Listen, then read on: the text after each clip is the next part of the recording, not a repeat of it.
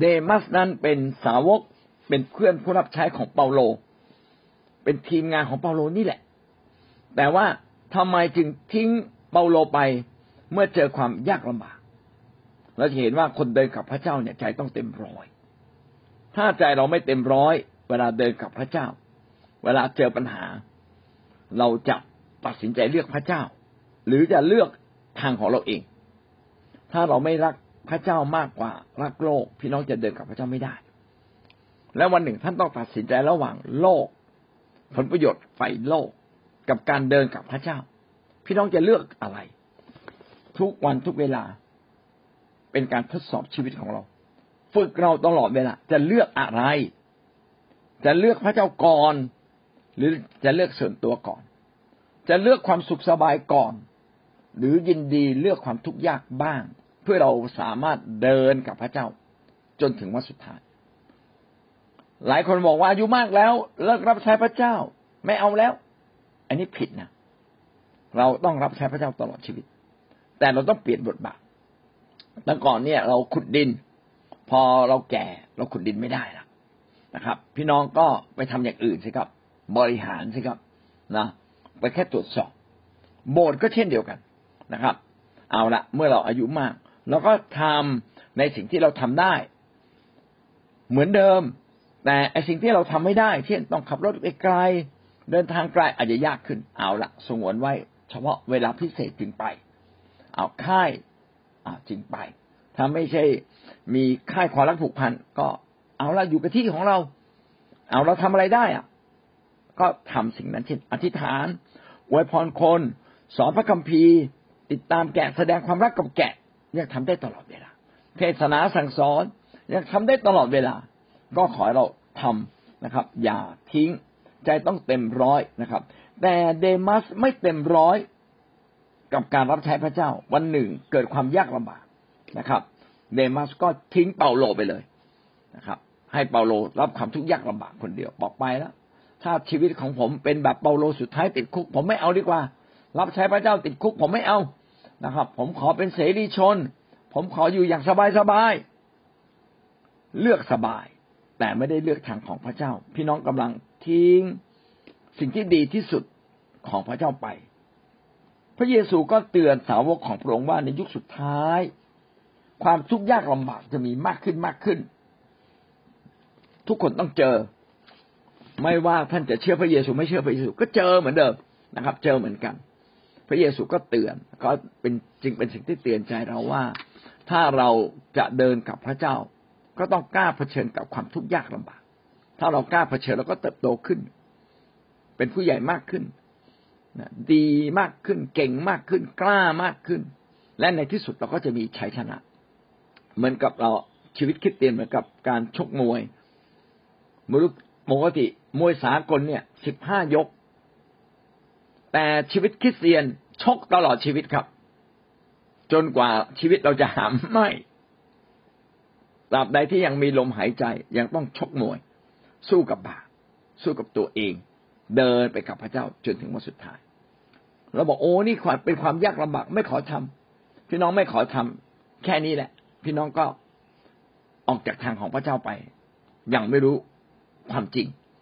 ท่านเริ่มถูกมารหลอกนะครับ ยังไงก็ตาม อย่าถูกมารหลอก ผมก็ชอบท้าทายพี่น้องว่า ถ้าพี่น้องตายนะมาขอมาช่วยตายในโบสถ์ได้ไหมตราบใดที่ท่านยังไปโบสถ์ได้ ก็ไปโบสถ์เถอะ ตัดสินใจไปโบสถ์ทุกครั้งยากลำบากก็ตัดสินใจไป ไม่มีรถก็เตรียมรถ ไม่มีน้ำมัน ก็ขอสิครับ นะ ผมก็เห็นหลายคนที่ตั้งใจกับพระเจ้าแบบเนี้ยพระเจ้าทรงโปรดช่วยเขานะหลายคนต้องนั่งรถเมย์ไม่มีเงินอธิษฐาน ปรากฏว่ามีแบงค์ปลิวมาเฉยๆแบงค์ยี่สิบบ้าง แบงค์ร้อยบ้างปลิวมาจากไหนก็ไม่รู้นะถ้าเราตั้งใจเดินกับพระเจ้า พระเจ้าก็ทรงเปิดทาง พระเจ้าทรงช่วยเรา เจ็บป่วยพระเจ้าก็ช่วยเรา แม้ตายด้วยความเจ็บป่วยแต่ชีวิตอยู่ในพระเจ้า ก็ดีกว่าตายแบบสุขสบาย แต่ชีวิตอยู่นอกทางพระเจ้า เพราะว่าผลปลายทาง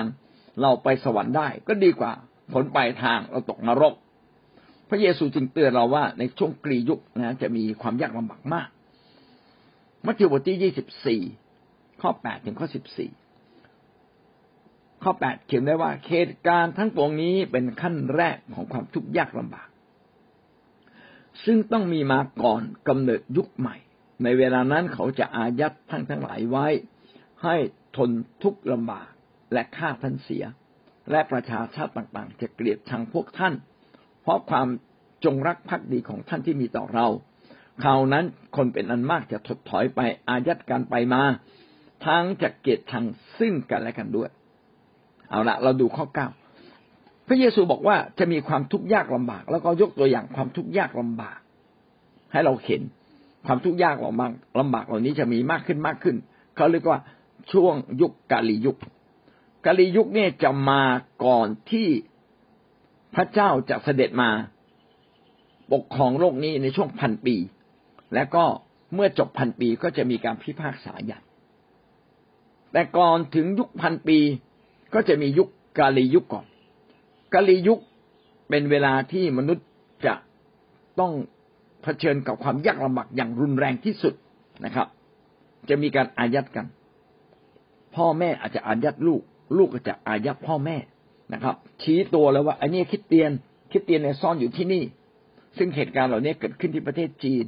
เกิดขึ้นในหลายหลายประเทศ ที่มีคนข่มเข่งข่มเหงคริสเตียน ถ้าชี้ตัวว่าอยู่ที่ไหนเนี่ยไอ้คนนั้นถูกจับเข้าคุกเลย อาจจะเอาถูกไปประหารอันนี้บ้านนี้มีพระคัมภีร์คนชี้ตัวนี่ได้เงิน แต่คนถูกชี้เนี่ยติดคุก แล้วใครชี้อะบางทีคริสเตียนชี้กันเองนี่ไงคนเนี้ยสิทธิพิบาล นี่ไงคนนี้แหละ สอนพระคัมภีร์คนนี้แหละ อธิษฐาน นี่ ติดคุกเลยนะครับ จะมีการอายัดกัน จะมีการทนทุกข์ยากลำบากจะมีความทุกข์ยากลำบาก ซึ่งเราต้องทน จะมีการเข็นฆ่าทำลายล้างกัน คนมากมายจะเกลียดชัง เพราะว่าท่านรักภักดีต่อพระเจ้า อันนี้ก็เป็นสิ่งที่เราเห็นชัดนะ แกะขาวอยู่ท่ามกลางแกะดำ แกะดำก็ต้องเกลียดไอ้แกะขาว พี่น้องเป็นคนดีในวงการคอร์รัปชันพี่น้องจะถูกตราหน้า เป็นคนที่ถูกรังเกียจเหยียดหยาม เขาจะเกลียดท่านเขาจะไม่พูดกับท่าน ผมก็นึกถึงอาจารย์ทัชวานของเรา ตอนเป็นครู เขาบอกว่าช่วยเซ็นรับรองด้วยว่าโต๊ะเก้าอี้พวกนี้ราคาเท่านี้และแข็งแรง อาจารย์ท่านบอกผมจะเซ็นยังไง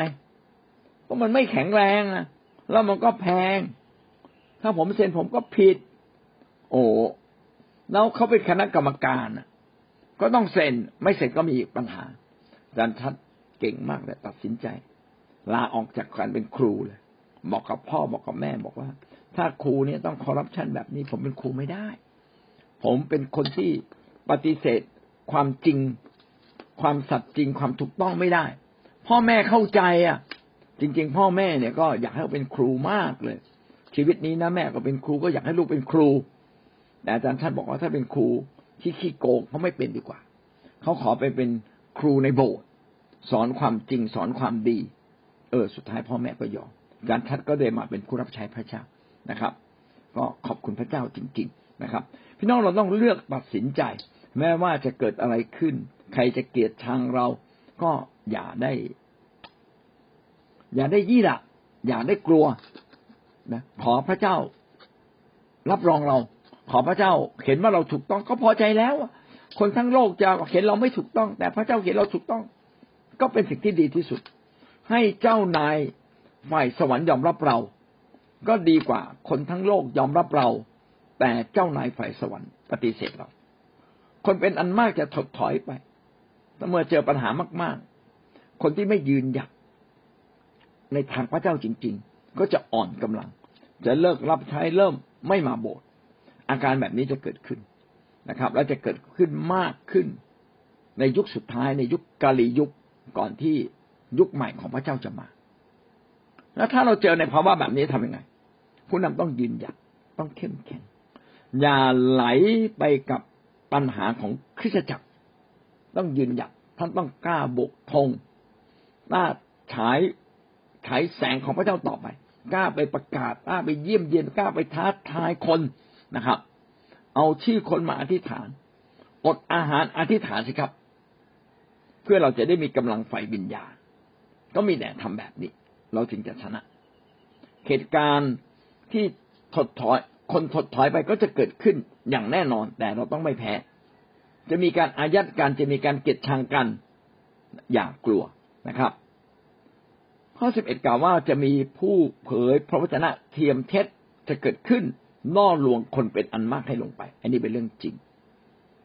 เราจึงต้องเลือกโบสถ์ที่เขาสอนอย่างถูกต้อง เราจึงต้องอยู่ในโบสถ์ที่เขาเอาจริงกับพระเจ้าอย่างแท้จริง ถ้า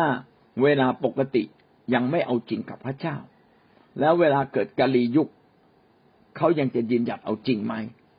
นะพี่น้องก็ต้องเลือกนะครับ เวลาเราเลือกโรงเรียนให้ลูก โรงเรียนดีๆ อาจจะอยู่ไกลนิดหนึ่งก็ยังยินดีขับรถพาลูกไปเรียนโรงเรียนที่ดี ไม่ใช่พาลูกให้แค่เข้าโรงเรียนนะครับ ก็อยากให้เรานั้นได้ตัดสินใจนะครับ อยู่อยู่กับคิดจักที่สอนอย่างถูกต้อง แล้วก็คิดจักที่รับใช้พระเจ้าอย่างจริงจัง พาเราไปสู่ทิศทางของพระเจ้าอย่างถูกต้องที่สุด อยู่กับผู้นำ ที่เขาพิสูจน์ชีวิตแล้ว ว่าเขาเดินกับพระเจ้าอย่างจริงๆจังๆ อย่าฟังคำคอรหานินทานะครับ อันนี้เราจึงผูกพันตัวอยู่ในคิดจักความหวังและติดตามอาจารย์พีเอ็นติดตามผู้หลักผู้ใหญ่ของเรานะครับ ข้อสิบสามเขียนว่า ผู้ใดทนได้จนถึงที่สุดผู้นั้นจะรอด หลักการก็คือการที่เราจะไม่หันหลัง และทิ้งชีวิตฝ่ายพระเจ้าไม่ทิ้งงานของพระเจ้าก็คือ เราต้องอดทนเผชิญกับความทุกข์ยากลำบากได้ อดทนจนถึงที่สุด และเราจะรอด อดทนแล้วอดทนอีก แม้กำลังจะอ่อนแอกำลังจะให้แพ้ ก็ฝึกตัดสินใจเลือกในสิ่งที่ถูก อย่าละทิ้งการรับใช้พระเจ้า อย่าละทิ้งงานของพระเจ้าเพราะเป็นงานที่ดีที่สุด ขึ้นตัวเองขึ้นมา ไปประกาศ ไปรับใช้พระเจ้าต่อ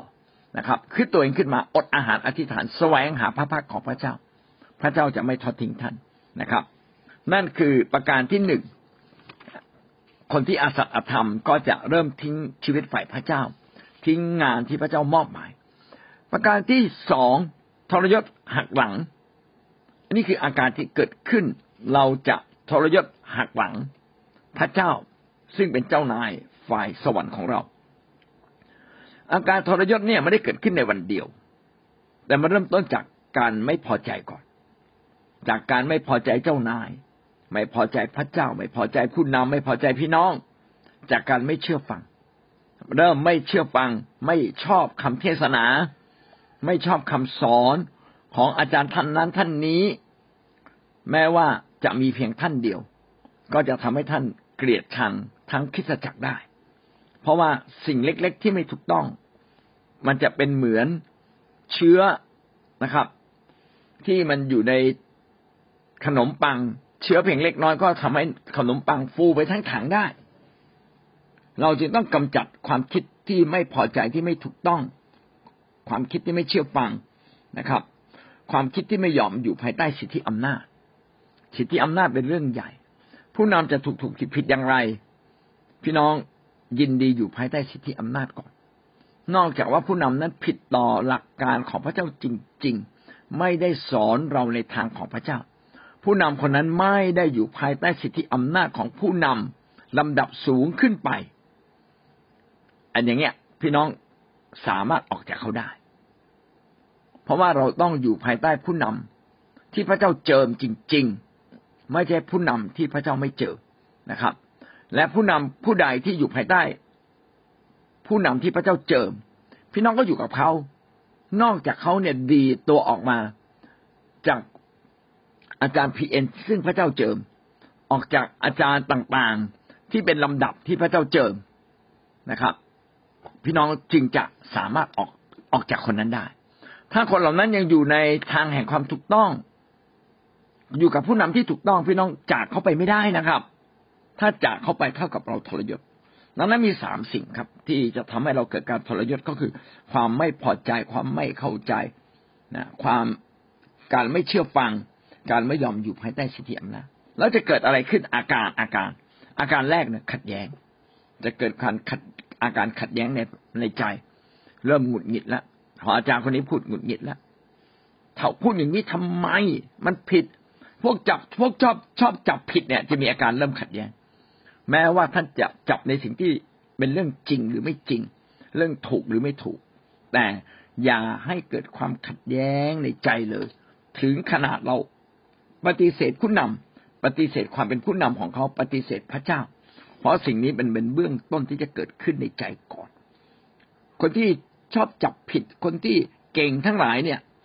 ก็ต้องระวังมากเลย เราก็จะไปดูถูกผู้นำที่นำเราไหม เรากำลังสร้างความขัดแย้งขึ้นมาในใจเราหรือไม่ อันนี้เป็นสิ่งที่ต้องระวัง เมื่อเราขัดแย้งในใจมาก ๆ เอาละเราเริ่มวิพากษ์วิจารณ์เริ่มบ่นเริ่มตีจากนี่คืออาการของการทรยศทั้งสิ้นเลย ก็คือเริ่มบน่นเริ่มไม่พอใจ เริ่มมาวิพากษ์วิจารณ์อ่าวันนี้เราอยู่ในลำดับไหนลำดับอ่าเราอยู่ในลำดับของความไม่พอใจ หรืออยู่ในลำดับของการ เริ่มแสดงออก แล้วสุดท้ายก็จะมีการทรยศนะครับ มีการทรยศเกิดขึ้นก็คือเริ่มเป็นกบฏตั้งตัวเป็นศัตรู จากการวิพากษ์วิจารณ์จากการด่า ก็ตีจากเลยนะครับ ต่อสู้ต่อต้าน อันนี้ก็เริ่มเกิดขึ้น แสดงว่าการทรยศนั้น เริ่มต้นจากขัดแย้งภายในจิตใจหงุดหงิดจิตใจไม่พอใจสุดท้ายมีอาการ เริ่มไม่เชื่อฟังไม่ยอมอยู่ภายใต้สิทธิอำนาจและแสดงเป็นอาการออกมา เป็นความไม่พอใจที่ออกนอกหน้า เป็นการบน่นเป็นการเอาตัวออกห่างทำตัวเป็นศัตรูสุดท้ายก็ทรยศนี่คือสิ่งที่เกิดขึ้นนะครับ การทรยศก็คือการกบฏนะครับ เรามาดูการทรยศการกบฏนั้นเป็นอย่างไรบ้างสองจุดหนึ่งทรยศหักหลังผู้นำ เรายังไม่ได้หักหลังพระเจ้า แต่เราอาจจะหักหลังผู้นำก่อน ทรยศต่อผู้นำก่อน เมื่อเราทรยศหักหลังต่อผู้นำเราก็กำลังทรยศหักหลังต่อพระเจ้า เพราะว่าผู้นำคือผู้ที่ทำตามหลักการของพระเจ้า ท่านทรยศหักหลังผู้นำท่านปฏิเสธผู้นำท่านก็กำลังปฏิเสธคนของพระเจ้า และปฏิเสธพระเจ้า เรามาดูตัวอย่างที่ชัดเจนก็คือโครา ท่านรู้จักโคราใช่ไหมครับ โคราเนี่ยเป็นลูกหลาน อ่า เป็นลูกหลานของอ่าคนยิวนะครับ มีหลายกลุ่มกบฏโคราเนี่ย โคราเนี่ยเริ่มต้นด้วยการตั้งตัวเองไม่พอใจนะครับ แล้วก็เอาพักพวกทั้งหมดเนี่ยนะครับ มาหามาหาโมเสสโคราเนี่ยเป็นบุตรของเลวีนะครับ แล้วก็หลายคนก็เป็นบุตรของคนรูเบน รูเบนก็เป็นบุตรคนโต เลวีก็เป็นพวกปุโรหิตนะครับ เป็นพวกรับใช้พระเจ้า พวกนี้รวมตัวกัน ก็มาต่อสู้กับโมเสสเขียนไว้ในกันดาวิธีบทที่สิบหกข้อหนึ่งถึงข้อสามพี่น้องจะเห็นว่าคนยิวไม่เพียงแต่บน่นพอบ่นนานๆเข้า เริ่มไปต่อสู้กับผู้นำนะเริ่มจับผิดผู้นำแล้วต่อสู้กับผู้นำสุดท้ายก็กบฏต่อผู้นำได้เขียนไว้ดังนี้ ข้อสองเขียนว่าและไปยืนต่อหน้าโมเสส ร้อมกับคนอิสราเอลจำนวนหนึ่ง เป็นผู้นำของชุมนุมชนมีสองร้อยห้าสิบคนที่เลือกมาจากที่ประชุม เป็นคนมีชื่อ เขาทั้งหลายมาประชุมกันต่อหน้าโมเสสและอาโรนกล่าวแก่ท่านทั้งสองว่า เขาทั้งหลายมาประชุมกันต่อหน้าโมเสสและอาโรนกล่าวแก่ท่านทั้งสองว่า ท่านทำเกินเขตไป เพราะว่าชุมนุมชนทั้งหมดก็บริสุทธิ์ทุก ๆ คน พระเจ้าสถิตท่ามกลางเขา เขตใดขึ้นจึงพยองขึ้นเหนือที่ประชุมแห่งพระเจ้า ไม่ยอมรับการนำของโมเสสละนะครับเขารวบรวมคนตัวแทนมาสองร้อยห้าสิบแล้วมาประจันหน้ากับผู้นำเวลาท่านไม่พอใจผู้นำเนี่ยนะหรือมีเรื่องขัดแย้งกับผู้นำพี่น้องอย่ายกพวกมา มาคุยส่วนตัวก่อน อาจารย์ครับ พี่ครับ ทำไมมันถึงเกิดเรื่องนี้ขึ้น แลกเปลี่ยนเป็นการส่วนตัวก่อน ไม่ใช่ยกพวกมากดดัน โมโมเสสเนี่ยถูกกดดันจากกลุ่มของโคราเขาเรียกว่ากบฏโครา มากันสองร้อยห้าสิบคน เราก็หาว่าโมเสสทำตัวเป็นใหญ่นะครับ ชุมนุมชนคนอิสราเอลก็เป็นคนบริสุทธิ์ทุกคนไม่ใช่หรือ ท่านจะมาใช้คำสั่ง พยองใช้อำนาจต่อคนยิวแบบนี้ได้อย่างไร โอ้เนี่ยพูดแบบน่าเกลียดมากเลยนะครับ ผลเกิดอะไรขึ้นครับนะครับธรณีสู่พวกเขาครับตายหมดเรียบเลย แล้วโมเสสบอกว่าเอางี้แล้วกันพรุ่งนี้พรุ่งนี้ท่านมาใหม่นะต่างคนต่างถือกระถางที่จะบูชาพระเจ้ามาสองร้อยห้าสิบคนถือมาเลยนะครับ แล้วเราก็จะถือมาด้วย เรามายืนต่อหน้าพระพักพระเจ้า ถ้าท่านถูกขอนะครับ ก็ขอให้ท่านปลอดภัย แต่ถ้าท่านไม่ถูกนะ ขอธรณีเนี่ยแยกออกมาสู่ท่านตก ตกลงไปใต้พื้นดินนะครับ ในใต้พื้นดินข้างล่าง ตายไปแบบบัดดลเดียวนั้นเลย ท้าทายกันแบบนี้นะครับ ในกันดาวิถีบุตรกันดาวิถีบทที่สิบหกข้อยี่สิบเก้า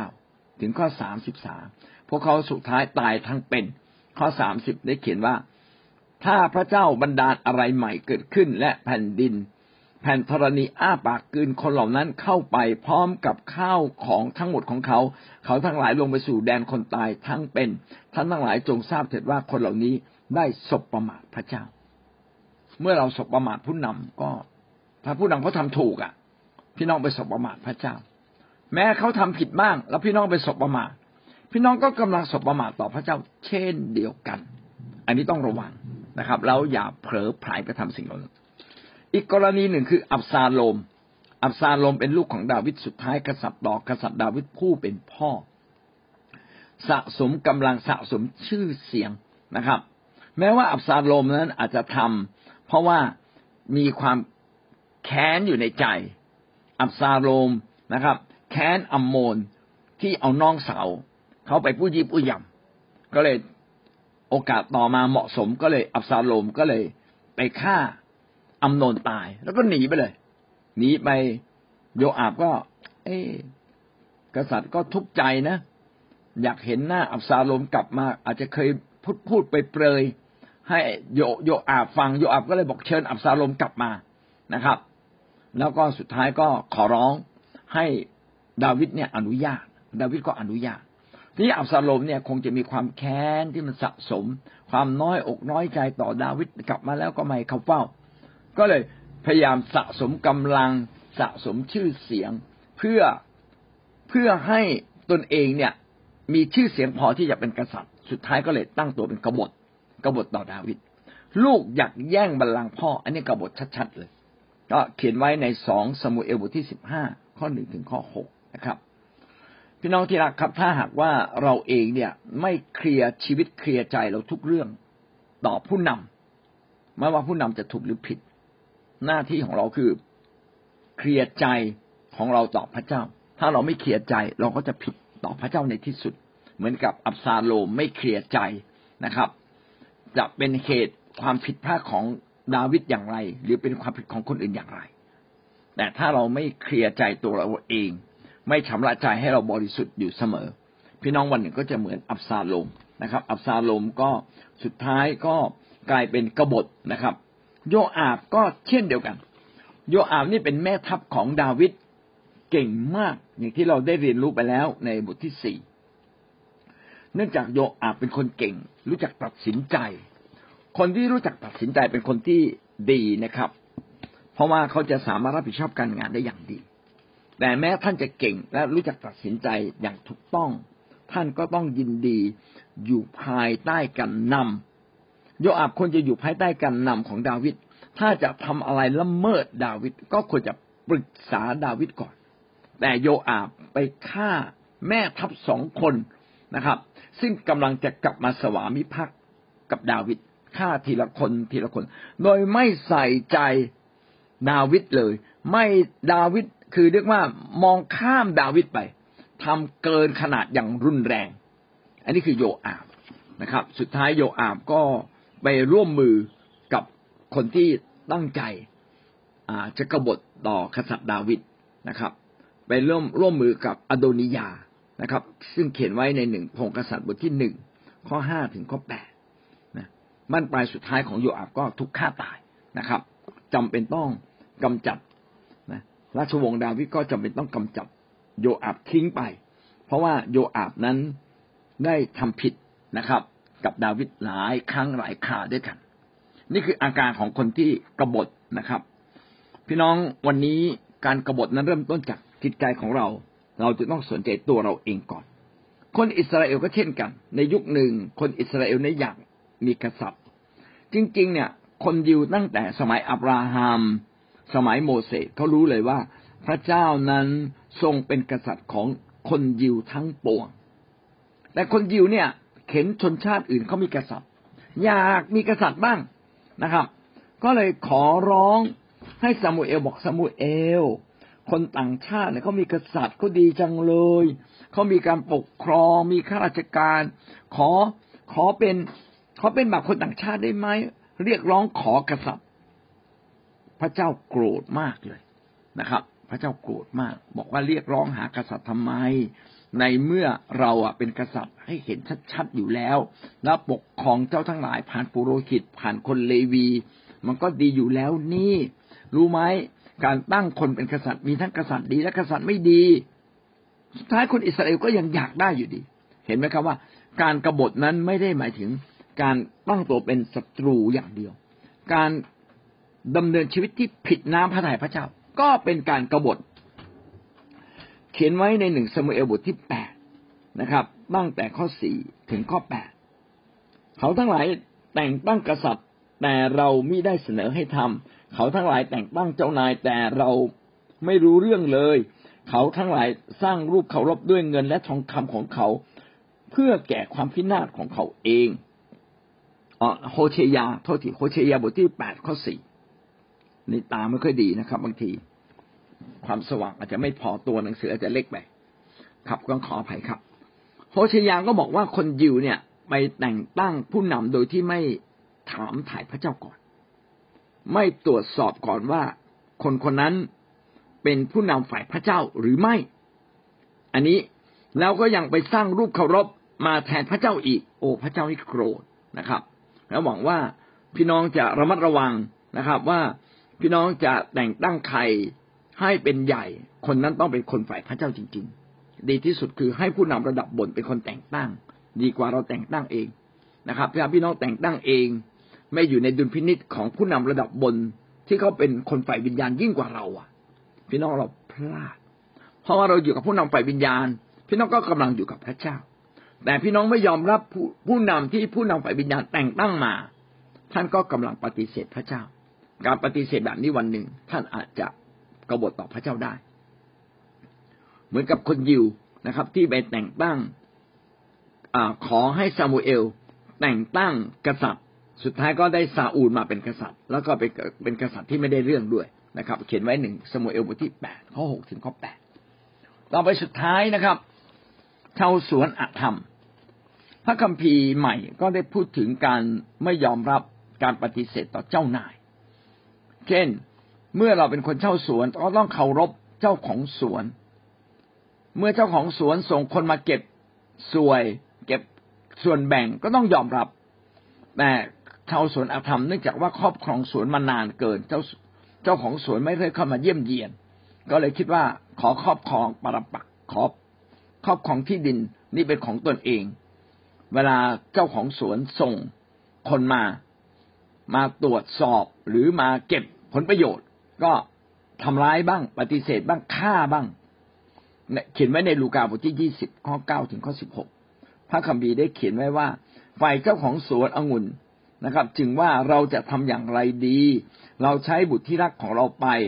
เขาคงจะเคารพบุตรนั้น แต่คนเช่าสวนเมื่อเห็นบุตรที่เห็นบุตรนั้นก็ปรึกษากันว่า คนนี้แหละเป็นทายาทข้าเสียเถิด เพื่อมรดกจะตกเป็นของเรา แล้วเขาก็ผลักบุตรนั้นออกไปนอกสวนฆ่าเสีย เหตุฉะนั้นเจ้าของสวนจะทำอย่างไรกับเขาเหล่านั้น ท่านจะฆ่า ท่านจะมาฆ่าคนเช่าสวนเหล่านั้นเสีย แล้วจะเอาสวนองุ่นนั้น ให้คนอื่นเช่า คนทั้งหลายได้ยินดังนั้นจึงว่าอย่าให้เป็นอย่างนั้นเลยเขาเปรียบเทียบคนเช่าสวนอธรรมที่ไม่รู้จักเจ้าของสวนเหมือนกับคนยิว คนยิวนั้นได้สิ่งที่ดีที่สุด ก็คือคำพีของพระเจ้า การรู้จักพระเจ้า การรู้จักวิหารและมีกฎระเบียบในทางของพระเจ้า เป็นสิ่งที่ดีที่สุด แต่คนยิวนั้นไม่ได้ดำเนินชีวิตกับพระเจ้าจริง ๆ เหมือนคนเช่าสวนที่ปฏิเสธเจ้าของสวน พระเจ้าส่งตัวแทนมาสอนเช่นผู้เผยพระวจนะ ก็ฆ่าผู้เผยพระวจนะ ส่งพระเยซูมาก็ฆ่าพระเยซูอีก ดังนั้นเจ้าของสวนก็คือพระเจ้าจะทำอย่างไร พระเจ้าก็จะมาจัดการกับไอ้พวกที่กบฏทั้งหลาย สิ่งนี้ชี้ให้เราเห็นว่าเมื่อเราอยู่ในโลก พี่น้องมีเจ้านายฝ่ายโลก เราก็ต้องเชื่อฟังและอยู่ภายใต้ สิทธิอำนาจของเจ้านายฝ่ายโลก เมื่อท่านอยู่ในพระเจ้าท่านมีเจ้านายฝ่ายพระเจ้า ท่านก็ต้องเชื่อฟังและอยู่ภายใต้สิทธิอำนาจของผู้นำหรือพระเจ้า ฝ่ายสวรรค์ ถ้าเราไม่เป็นเช่นนั้น เราก็ต้องเราก็จะดำเนินชีวิตเริ่มกบฏ การเริ่มกบฏพี่น้องก็ต้องรับโทษอย่างหลีกเลี่ยงไม่ได้นะครับ เพราะว่าผู้ที่เป็นเจ้าของชีวิตมนุษย์ทั้งสิ้น จะไม่ปล่อยให้มนุษย์เป็นอย่างนั้นนะครับแรกๆก็ตีสอนก่อน ถ้าตีสอนยังไม่ฟัง พี่น้องพระเจ้าก็จะเริ่มจัดการสิ่งที่รุนแรงกว่านั้น หลายคนก็ไม่เข้าใจว่านี่ ฉันทำผิดทำไมยังพระเจ้ายังอวยพรอยู่ นี่ขนาดฉันทำตัวไม่ดีนะพระเจ้ายังอวยพรอยู่ พี่น้องอย่าชะล่าใจ เนื่องจากพระเจ้ารักและเมตตาเรามาก พระเจ้าไม่ได้ลงโทษทันที อันนี้ผมมีข้อคิดสุดท้ายนะครับ ครั้งหนึ่งเนี่ยผมกลับใจ ผมรู้ว่าผมผิดเลย ผมกลับใจ แล้วผมก็เกิดอุบัติเหตุขึ้นกับผมเลยเฮ้ยผมกลับใจแล้วว่าทำไมพระเจ้ายังอนุญาต ให้เกิดอุบัติเหตุขึ้น ผมรู้เลยว่า การกลับใจของผมเนี่ยยังไม่หนักแน่น ผมต้องกลับใจและหันหลังกลับจากความชั่วจริง ๆ การลงโทษจึงจะไม่เกิดขึ้น ผมก็นึกถึงพระคัมภีร์ตอนที่โมเสสโมเสสตัดสินใจนะครับ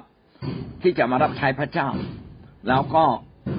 พระเจ้าเรียกโมเสสมารับใช้โมเสสบอกผมพูดไม่เป็นนะครับแล้วสุดท้ายโมเสสก็ตัดสินใจเอาละจะรับใช้พระเจ้า และ พระคัมภีร์ก็เขียนว่า พระเจ้าเสด็จมาที่จะมาจัดการกับโมเสสเพราะว่าไม่พอใจที่โมเสสเนี่ย ลึกๆในใจ คงจะยังไม่ได้ตั้งใจกับพระเจ้าจริง ๆ แล้วก็ภรรยาก็เลยจัดการเอาโลหิตนะครับ มาป้ายที่เท้าของโมเสสนะครับ ก็เท่ากับเป็นการมีคนหนึ่งตายแทน โมเสสก็เลยไม่ตายนะครับ เมื่อสิ่งนี้เกิดขึ้น ผมก็เลยเข้าใจว่าเออบางครั้งเนี่ยเราทำผิด ถ้าแม้เรากลับใจถ้าไม่ใช่เป็นการกลับใจจริง พระเจ้าอาจจะยังไม่พอพระทยัยอันนี้สำหรับคนที่บางคนนะไม่ใช่ทุกคนนะคนบางคนเนี่ย พระเจ้าบอกพอใจแค่นี้พระเจ้าพอใจละกลับใจแค่นี้พระเจ้าพอใจ แต่คนบางคนที่เป็นผู้นำนะอย่างอย่างอย่างหลายคนเป็นผู้นำมากนะหลายระดับนะกลับใจแค่นั้นพระเจ้าไม่พอไม่พอพระทยัยพระเจ้าบอกไม่เพียงแต่กลับใจหันหลังกลับด้วย และพระเจ้าอยากตีสอนเพื่อจะได้จำเข็ดหลาบนะ บางทีตีสอนเรายังไม่เข็ดหลาบเลยนะครับทำนองกลับกัน หลายคนทำผิด แล้วพระเจ้าอยากอวยพรผมก็นึกถึงพี่น้องเราคนหนึ่งว่าผมเยอะมากเลย เมื่อเขาย้ายบ้านไป ไม่มีน้ำนะพระเจ้าให้เขาเจอปั๊มน้ำมันไอ้ไอ้ปั๊มอะ ที่มันสามารถปั๊มได้เขาก็มาซ่อมแล้วเสียบไปมันติดเขาบอกโอ้พระเจ้าอวยพรเขามากเลย ผมก็คิดในใจพระเจ้าทำไมพระเจ้าอวยพรคนที่เขาว่าผมอะพระเจ้าไม่รับรองผมพี่น้องรู้ไหมพระเจ้าบอกว่าชีวิตของเจ้าอะ สมควรผ่านการทดสอบเรื่องเหล่านี้ ให้เขาว่าบ้างแต่ได้ถ่อมใจยิ่งกว่านี้ ผมก็ขอบคุณพระเจ้า เพราะฉะนั้นเนี่ยนะ พี่น้องเวลาท่านทำผิดแล้วยังได้รับพระพรเนี่ย อย่าหลงดีใจ คิดว่าเราทำถูกต้องทั้งหมดแล้วนะครับบางทีมันเป็น ความรักและความเมตตาของพระเจ้าที่ปกคุมเราอยู่ จริงๆต้องกลับมาสำรวจมีอะไรผิด ก็กลับใจเสีย แล้วหันหลังกลับ อันนี้เป็นความถูกต้องมากกว่า อันนี้คือเราก็จะไม่ทรยศต่อพระเจ้านะและไม่ทรยศต่อเจ้านายของเราครับ ก็ขออนุญาตจบนะครับคำสอนเพียงแค่นี้นะครับ